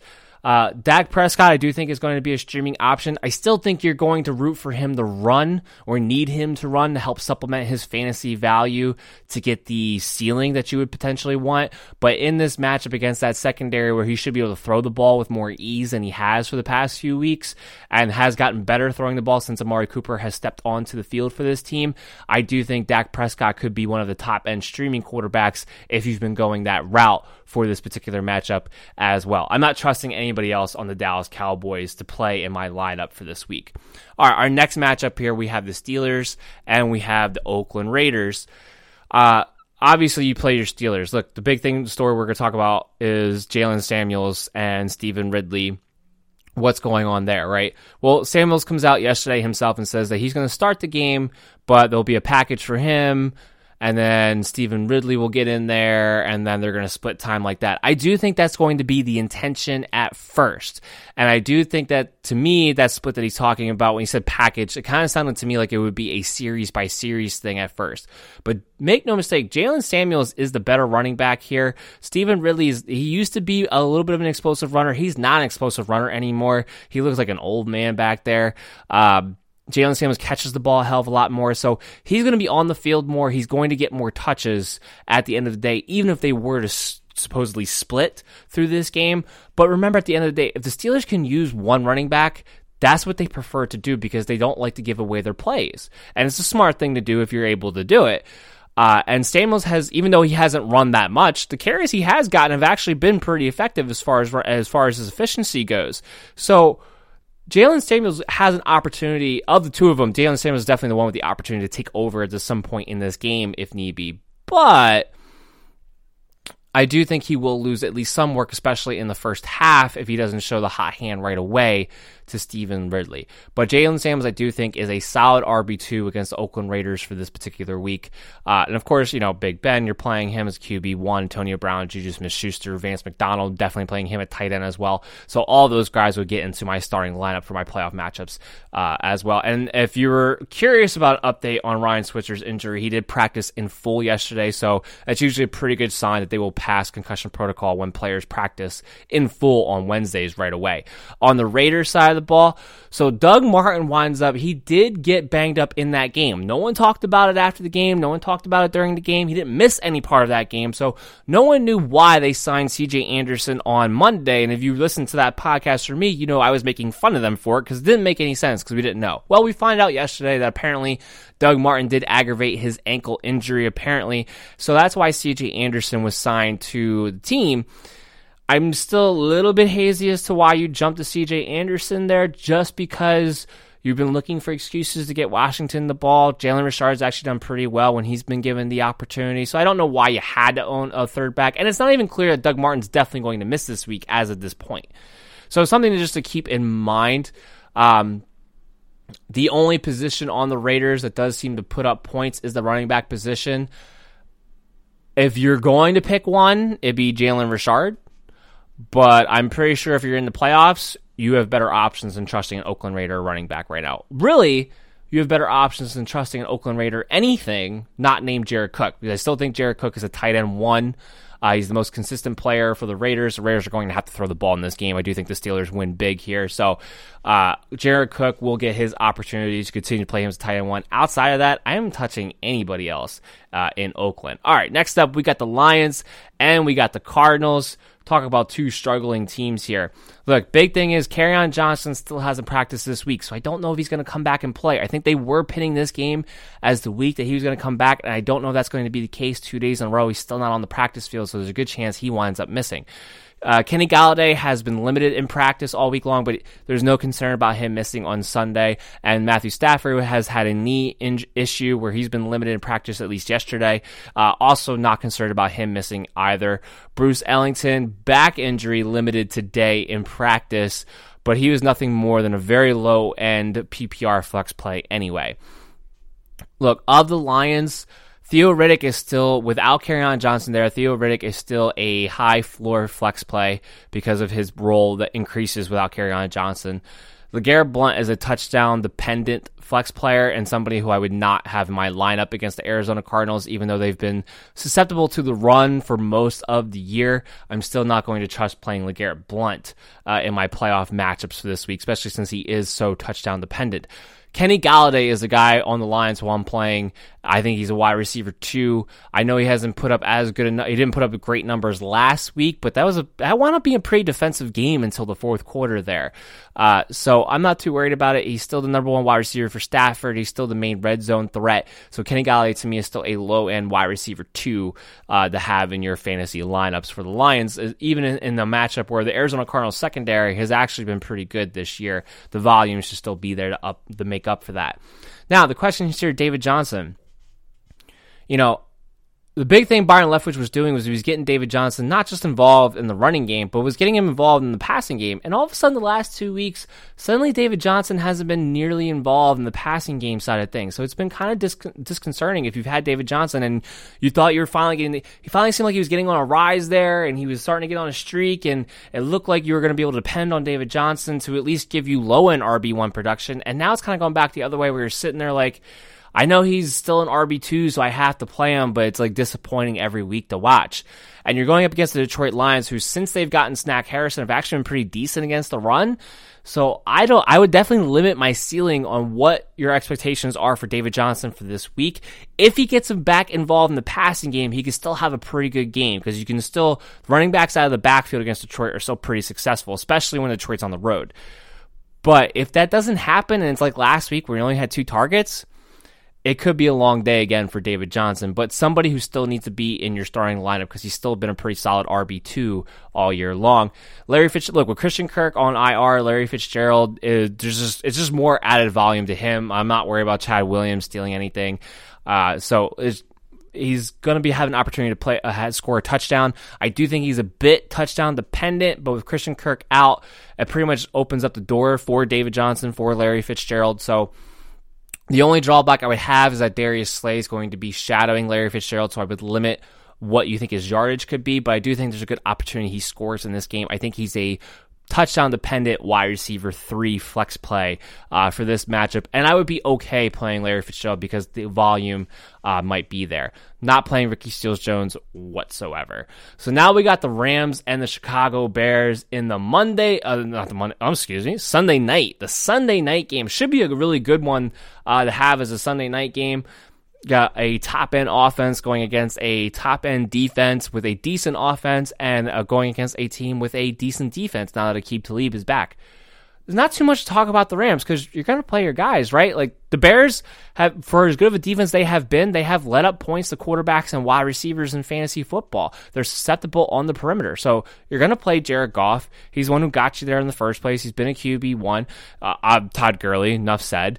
Uh, Brandin Cooks, Robert Woods, they have good matchups. The corners of the Bears on the outside are not the greatest in the world. They're not bad, but they're not great. So they should be able to get their opportunities. I would maybe shy away from Josh Reynolds in this game because I don't know if this is going to be a particularly high scoring game. It has a potential where it could be, but being that it's in Chicago and it's going to be really cold and it's going to be windy that night, I don't know if it's going to be a high scoring game. I would probably leave Josh Reynolds out of your lineups. On the Bears side of the ball, I would actually stay away from Trubisky. It's his first week back from his shoulder injury. We don't know exactly how sharp he's going to look, how much velocity he's going to have. So I would actually stay away from Trubisky in this matchup as far as a streaming quarterback goes. I'd also stay away from Jordan Howard because I do think this is a game where the Bears are going to have to score more than they're not. And Howard hasn't been that great as of late. Maybe he gets an opportunity to score a touchdown, but they've been using him, they've been using Tarik Cohen and him more and more. And because his volume has gone down, his production for fantasy purposes has dropped considerably as well. I just don't think Jordan Howard offers you much as far as a ceiling goes. Now, you may not have a better option, but I'm going to guess if you've had Jordan Howard on your team and you made the playoffs, you probably have other options to throw. So I would leave Jordan Howard out of your lineups or at the most, maybe in a flex position. Tarik Cohen, I do think, is going to be the number one Bears running back to have in fantasy football for this particular week. Uh, he should be with the corners back. I do think he's going to be the easy dump down guy. If Trubisky's shoulder is hurting him and he's he's having some problems going down the field with velocity, he's just all the more reason he's going to dump the ball off. We know Cohen when he gets the opportunities, he can take one to the house. So I do think Tarik Cohen is a high end flex play with a low end RB2 in PPR leagues.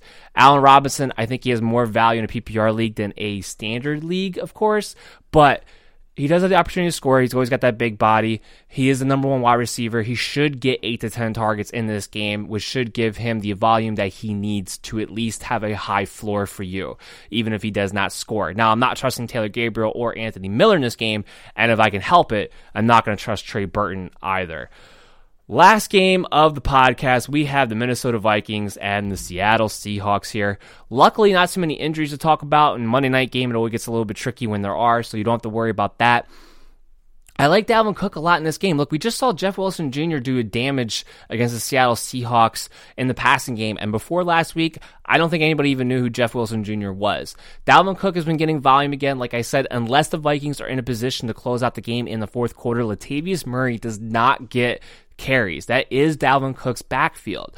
And he did have eight catches last week. It only went for 20 yards, but he did have eight catches last week. So I do like Dalvin Cook a lot in this matchup against the Seattle Seahawks. I think he'll have an opportunity to show his explosiveness. I think he's a low end RB2, high end flex play, but somebody who definitely can play in lineups and you can trust is going to have a decent game for you at the end of the day. Of course, you're playing Stefon Diggs. Of course, you're playing Adam Thielen. There's no questions there. And of course, you're sticking with Kirk Cousins as your QB1 as well. The volume has can just continue to be there for him to put up fantasy numbers. Kyle Rudolph, you may not have better options, but he kind of lumps down into the lower end of the tight end ones, the higher end of the tight end two situation. Just hasn't been as much of a factor in that offense. And against the Seattle Seahawks, I don't think he's suddenly become the red zone target that you've been waiting him to be. So pick your matchups wisely when it comes to the tight end position. On the Seahawks side of the ball, Chris Carson is going to be good to go. The dislocated finger, we kind of already talked about it on Monday. He's going to be fine. He's going to play. This is not a good matchup for him, though. However, being how the season has gone, I don't know if you have too many options that are going to be better than Chris Carson in your playoff matchup, but I do think he's going to be more of a flex than an RB2. I just don't think he has a very high ceiling. I think the odds of him going over 100 yards are very low in this game against the Minnesota Vikings. He may have an opportunity to score a touchdown if they get in close. Uh, and the Seahawks have been the number one rushing team. They have found a way against tough teams before, but the C- the Vikings have been have gotten healthy. Number one, but number two have been playing much better defense over the past six weeks than they were earlier on in this season. So just temper your expectations if you have to play Chris Carson in this game. I also would stay away from Doug Baldwin completely. This isn't a matchup where Doug Baldwin may find a way to get where you can trust that there's an opportunity for him to find his way into the end zone. I would stay away from him altogether. I would stay away from a lot of the wide receivers. If you need to play Tyler Lockett because you need to try to hit a home run threat, that's the only guy I would consider in my flex or wide receiver three position. But preferably, I would have a better option that I could trust a little bit more. I don't love the way Seattle throws the ball against this Minnesota Vikings team in this game. That's why I also don't love Russell Wilson in this matchup. I would think if you're in the playoffs, you probably have picked up a better quarterback than Russell Wilson at this point. All right, so that's going to wrap up the full preview of week 14. Remember, I'm not going to be around tomorrow for you guys, so there's not going to be a part two, but I will be around to answer any of your questions at MDFF Show on Facebook and on Twitter. And also, uh, at MDFF Show on Twitter for the player up to date notifications. That will be going all weekend long. Make sure you're subscribed to that to get all the information you need. Remember, last Friday was big news time and had a lot of fantasy implications. So anything can happen at any given moment. None of us saw that coming as well. And if you want to listen to this episode or any others in the future or in the past, www.mdfantasyfootball.podbean.com. Also available on iTunes, Simplecast, Radio Public, anywhere you go for your podcast needs. The MD Fantasy Football Show is available to you. I'm your host, Dan Mater, and I will see you guys on Monday.